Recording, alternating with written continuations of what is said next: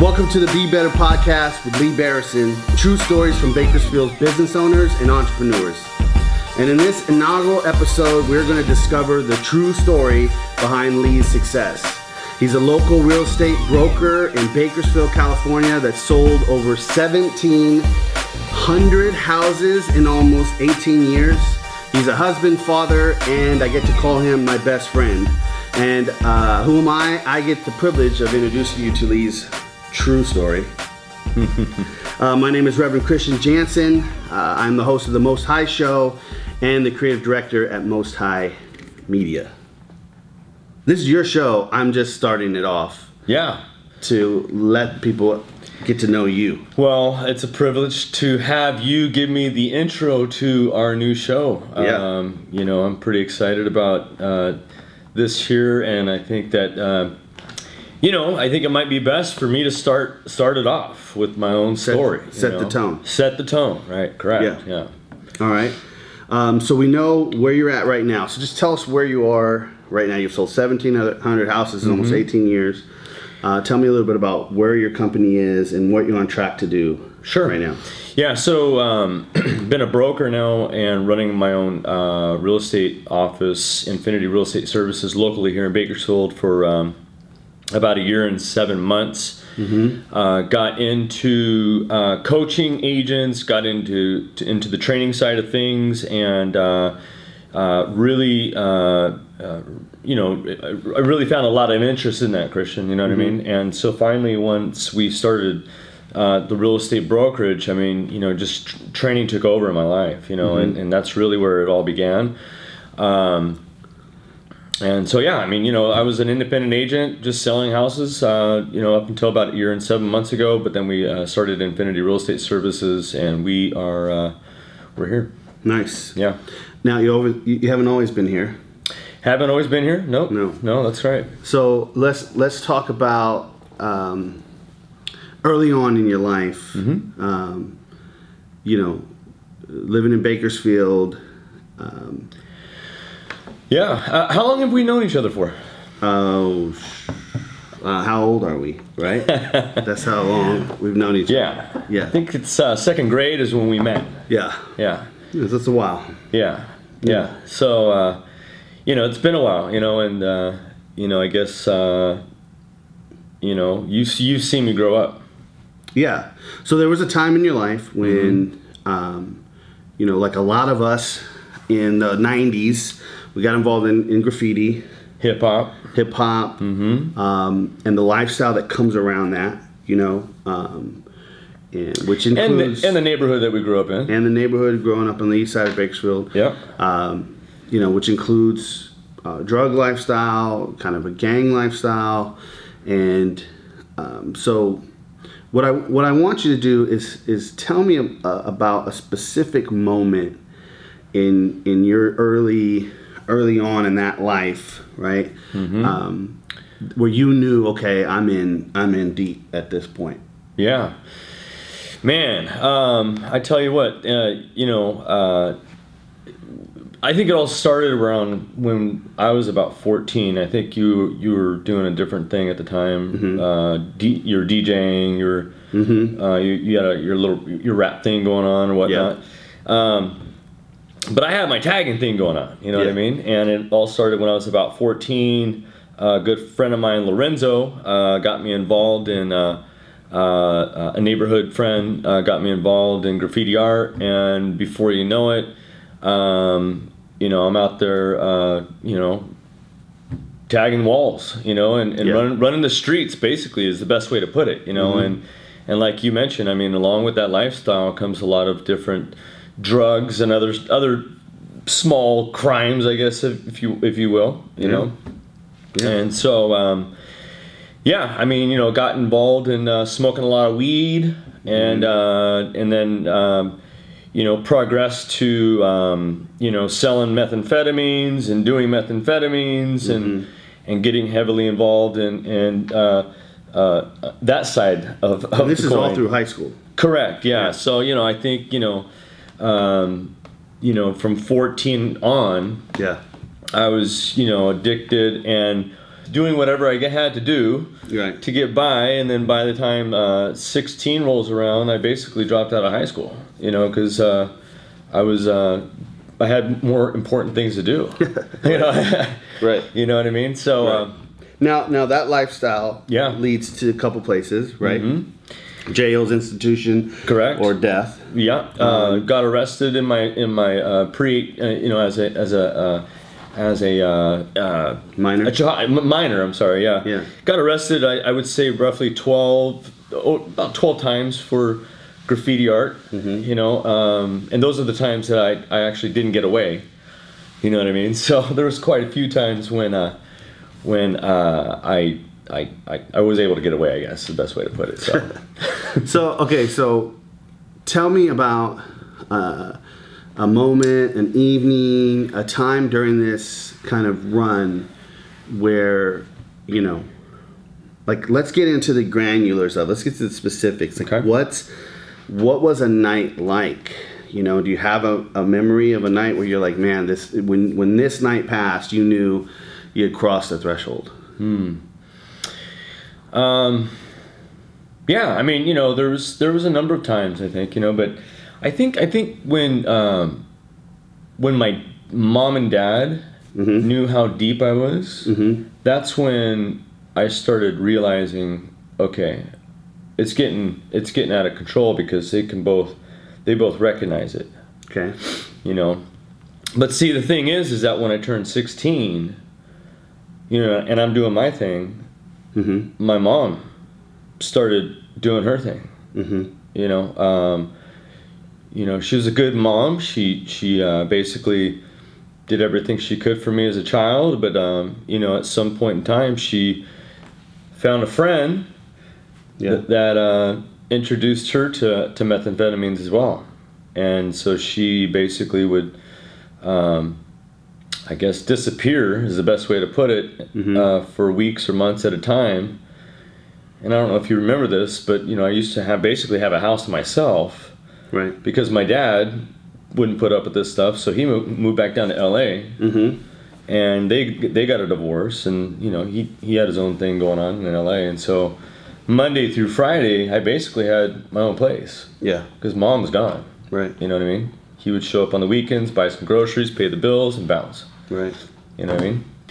So yeah, I mean, uh, I think the the, the, the the the the point in my life when I knew I was just entirely in too deep, right, was um, um, some f- quote unquote friends of mine, uh, and I were um, just re- you know recopped at, at our at our dealer's house, and we picked up 28 grams of methamphetamines, basically the size of a softball, and um, we were uh, one of my friends uh, had to pay a cell phone bill at a local cell phone company here in Bakersfield, and so you know it was busy. There was a lot of people at the at the cell phone place at the time, and we happened to be standing outside waiting for my friend, and a UPS driver uh, thought we were going to rob him, and so he decided to call the police on us. And as we were waiting, we thought, well, let's just go wait in the car because this, this is taking too long. So we sat in the car, and be, lo and behold, BPD shows up, pulls up behind us, throws us in separate vehicles, and within a matter of minutes, you know, comes to the to the window and says, "Do you know anything about this?" Mm-hmm. And obviously, I, I took the rap on uh, on having that possession, and I think that was the the the point in my uh, And you took the rap because it was under your seat. Correct. Yeah, I was I was sitting in the in the in the uh, in the seat that they found it, and so therefore, um, that was it. And then from that point forward, Now you have a case. now I got a case. thing. Yeah. But this is serious now. This is not a This is- misdemeanor. Correct. This was before they made the, the tagging, or right around the time they made graffiti a felony, Correct. right? Yeah. So this is right. So this you were catching misdemeanors up to that point. Right. This is like a This major a major felony. yeah, a major crime. Yeah, they're talking about you know 16 2 to 3, and so you know, but you know, here's a story I want to tell you. This is this is the pivotal time in my life. Okay, Okay. is um, you know, you know my wife Lucy, right? Mm-hmm. She uh, she and I have been together since what I was thirteen, Yeah. and I love her. I loved her. You Yeah. know, we were high school sweethearts. The best way to put it. You know. And uh, I remember sitting in pretrial, Mm-hmm. and I called her, and she basically uh, picked up the phone, and she says, uh, "Hey, my friends and I went out last night, and we were talking about you. And, you know, here I am, Mr. Cool, right, sitting in pretrial, waiting for to go to to trial. Yeah. So what were you talking about? She says, "Well, well, we were talking about you and about how, well, you dropped out of high school. I just graduated. I, I, I own a car. You don't. I have a driver's license. You don't. I've got a job. You've never had one. Uh, you're, you've been arrested way too many times. I'm, I'm perfectly clear. I'm in college Mm-hmm. And you're in jail. and you're in jail and I'm kind of wondering what the hell I'm doing with you so don't ever ever call me again and hung up. Boom. Boom. Heart drops to your stomach. Yeah. Yeah. And that was a very, very pivotal point in my life right there. That was actually the, the moment in my life, Christian, where I, I finally realized I got to quit screwing around. Yeah. Yeah. Now, you talked a, uh, a little bit about your mom's drug use, Mm-hmm. which ultimately um, led to to her death. Correct. Yep.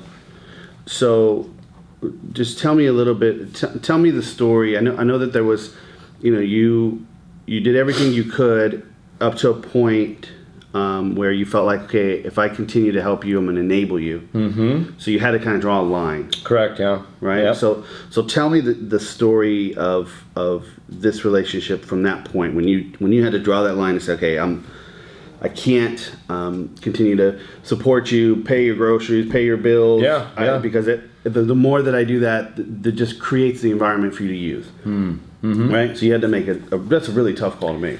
yeah. Especially as an only child. Right. you know, not not uh, having any siblings that can maybe pull some weight for me. You know what I mean? right. Um, but you know, I mean, like I mentioned, she was a great mom. Yeah. You know, she never stole. She never did any violent crimes or anything like that. But she she was just an addict. Yeah. That, that's what her problem was. You know, so you know, just to fast forward a bit, but you know, she she was um, you know, hooked on meth and then graduated to uh, heroin, um, and um, uh, you know, and then when I got when I came home out of jail, I mean, basically everything in my room was gone. Oh. Everything except maybe a few set of clothes. And I'm like, Mom, what what the hell happened? Right. She goes, Oh, uh, I sold everything, Wow. right? And and and also to boot, she had to, or we were getting evicted. Not evicted. I'm sorry. The house is getting foreclosed on two weeks after I came home, and so um, to fast forward though to your point, right? So yeah, you know, um, I was an enabler with her. You know, basically um, uh, a lot of lonely nights on the couch because my wife is so pissed off at me because I'm paying her bills and paying her groceries and you know paying her cell phone and giving her gas money and so on and so forth. Or my, you know, my wife is over it. She's like, let her be her, let her be, Yeah. you know. And um, but I couldn't do that because Right. it's my mom. You know what Yeah. I mean? And so finally, finally, you know, she she decided that she wanted to quit. Mm-hmm. And um, you know, she this is after her getting involved in prostitution. This is after her, you know, being arrested a few times. This is after her overdosing three different times on heroin. She just went through the wringer. You know what I mean? Yeah. And um, finally, she she came to and just decided, you know what, enough. uh, I'm sick and tired of, of being sick and tired, and I want to quit. And so basically, I literally, um, you know, she wound up going to a methadone clinic, and I literally every single day would pick her up in the morning and deli- you know drive her to the methadone clinic Yeah. to get her her uh, her fix. I guess is the best way to put it Right. and um, and then she got off drugs. She, you know, she got off heroin. She and then she also got off methadone. Mm-hmm. But I kept telling her, look, mom, you once you get off methadone, you need to, you know, go find a, a small group at church, or you need to, you need to go you know, find some good people to surround yourself with, maybe some NA meetings. I don't know, do something. Right. Because once you're off methadone, well, Yeah. we're gonna have problems, you know. Right. And she never did. And then she, uh, you know, like you said, I mean, she she Eventually relapsed and and t- yeah, relapsed and died. Yeah, within about uh, about a month after that. Yeah. okay. So, uh, tell me about you had dreams before. Yeah. And and, and t- just explain. Tell me that that story about. Yeah, it's weird, but um, you know, I shared that with you. Where, where you know, uh, about a month before she passed, right? Mhm. Every single night, I I would have the same dream, you know, and the dream basically went like this: where, you know, I'd, I'd be at work, um, I would pick up the phone, I would call her, no answer. I would get in the car, I would drive to her house, I would um, knock on the door, no answer and she you know she lives in a, she lived in an older home where they had those mailbox slips in the door Right. Yeah. and i remember you know flipping that up in the dream, The dream, yeah. and then she's laying right there Yeah. right and for about a good month before her passing i would have that dream every single day so the day that i found her i was at work Yeah. I called her, no answer. On my way to her house, I'm already thinking about the dream. Yeah. I get to the house, I got keys, no need to, you know, look in the mail slip. I open the door, and sure enough, she's laying right where she was in my dream. Wow. Yeah.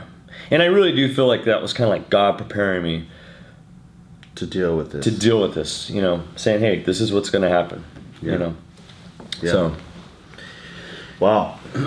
and and you know that's a that's tough to go through. Sure. At the time you're uh, already in the real estate business. Mm-hmm. You have three kids. You have a wife. Um, so now you have to deal with the passing of your mom yeah, and try to push forward. correct. Yeah. Yeah. So Which at the time, I, I, I literally just gave up.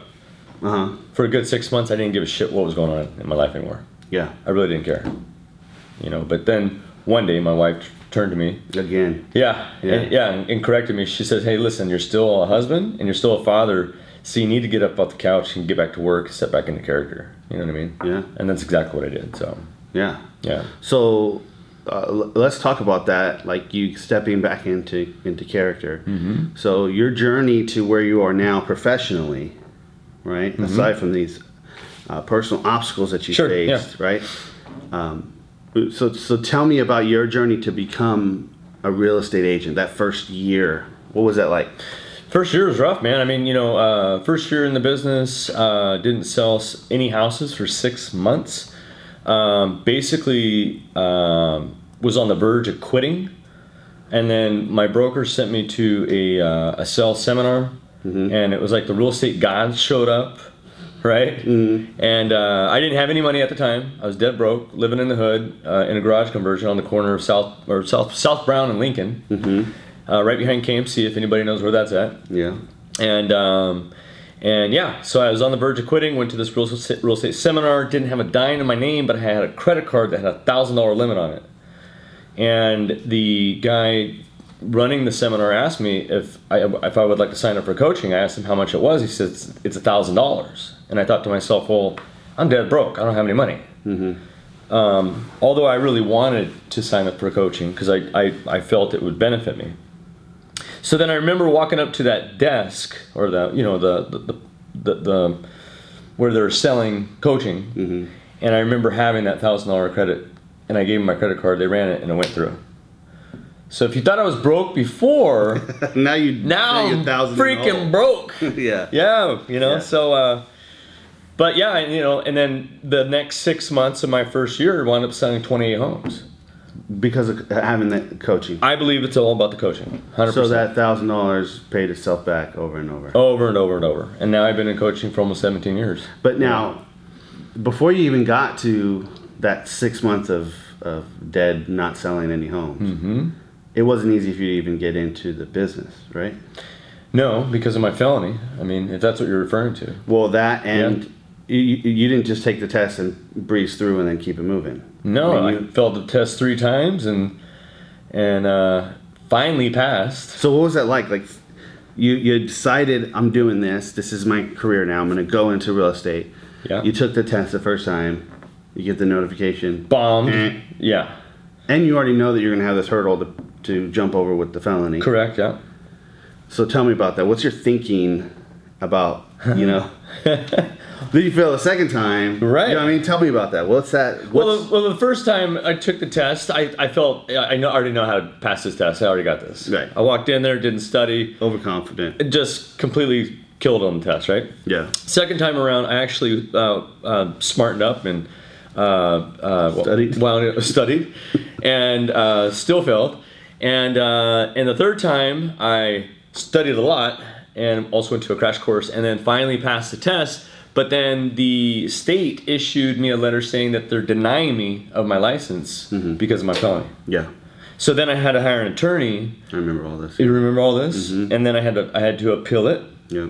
and then uh, and then they denied me again, and then I had to hire another attorney uh, to take it to the state or to the to Sacramento, and then they gave me a restricted license, Hmm. and then that's you know, so there's a lot of endeavors. I mean, a lot, a lot of perseverance, I guess. in- Yeah. You know, after getting licensed. Just to get to six months of nothing. Right. yes. Right. And thinking about going back to my day job. Yeah. So, um, so coaching really changed your life, and that probably that leads us right to where we're at now, and Yeah. why you've set up Infinity to be the way it is. Correct. Yeah.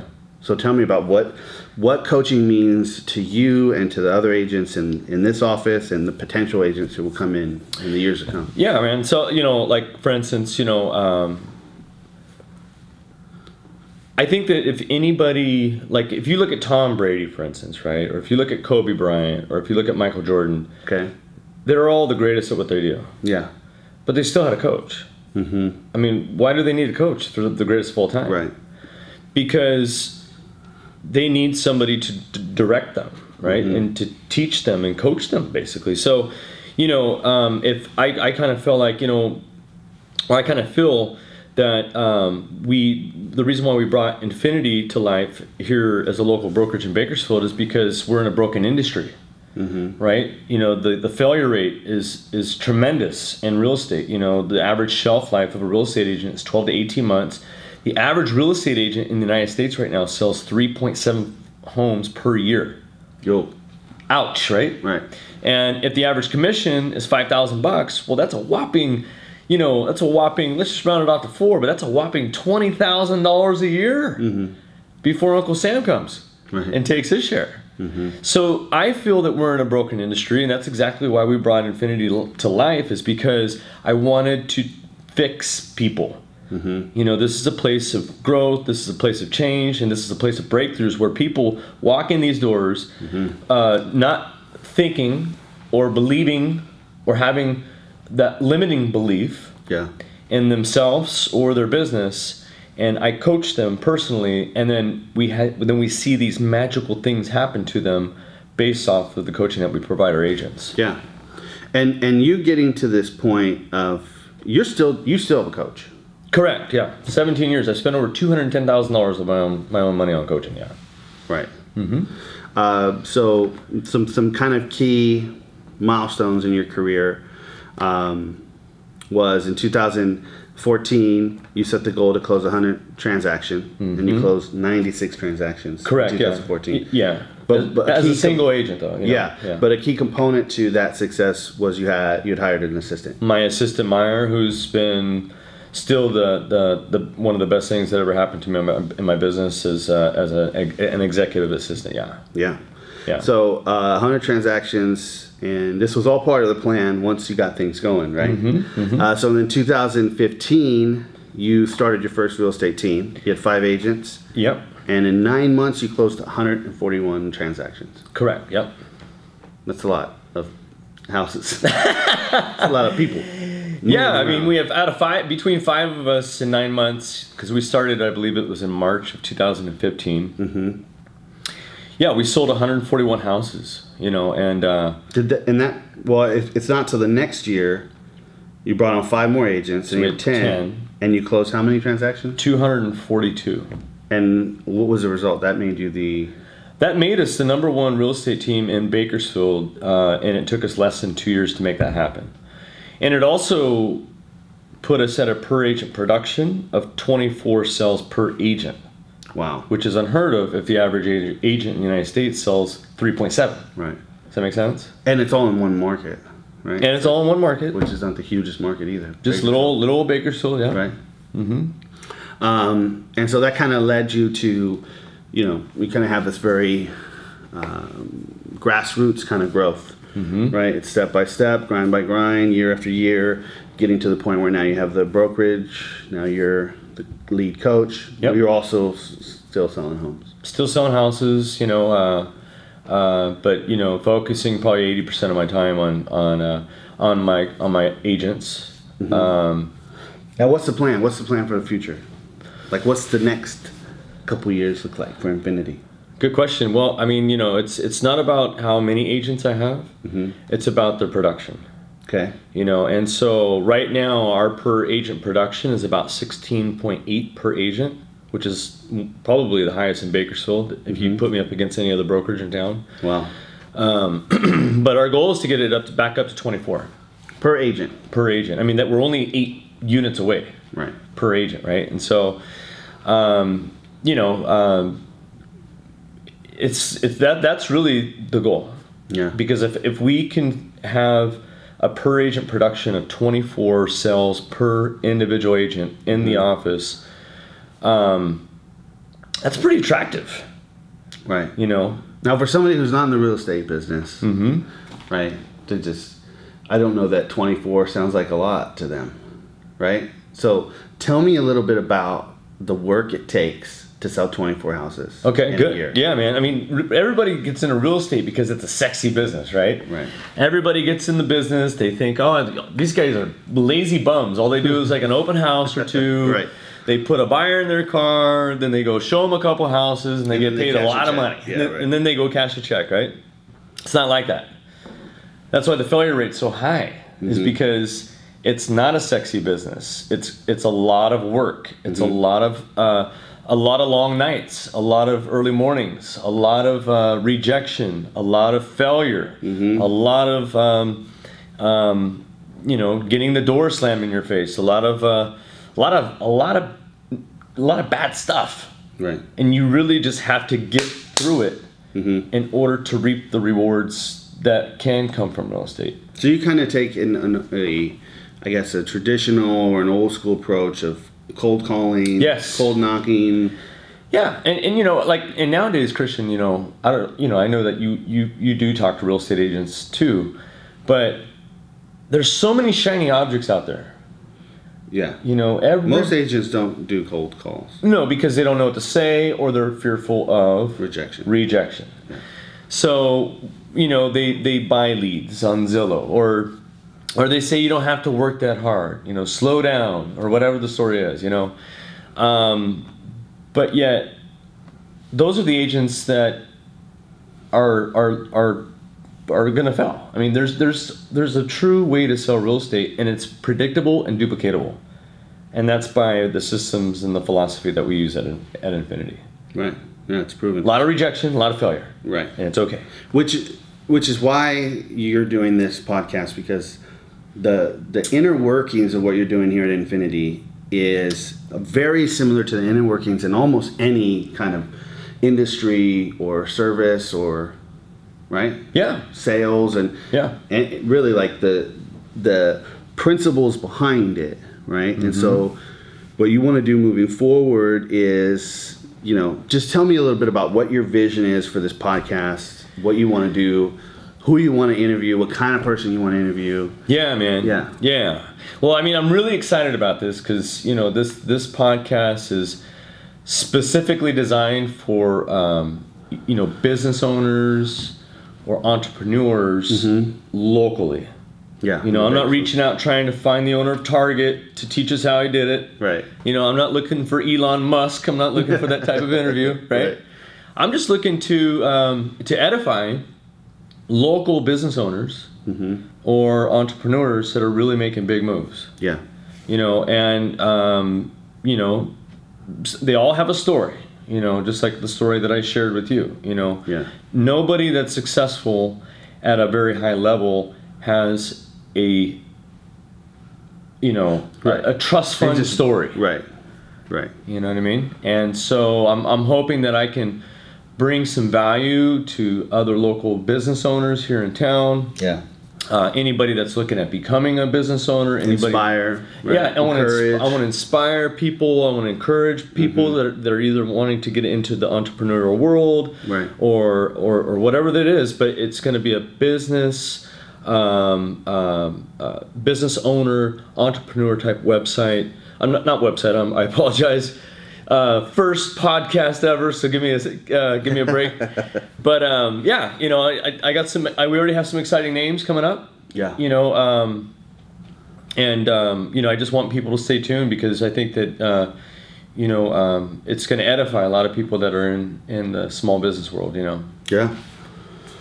Awesome, man. Well, thank you for sharing your story and for being so transparent and uh, open and honest about it. Mm-hmm. And I'm sure that that, you know, resonates uh, with a lot of people uh, who kind of have made mistakes early on. I have done the same thing, and you know, the the reality is is that you know there are second chances, there's third chances, there's fourth chances, Yeah. and it's as long as you get back up, right, And persevere. Yeah. and persevere, that's the only way for sure you'll never lose, right? As long as you don't give up.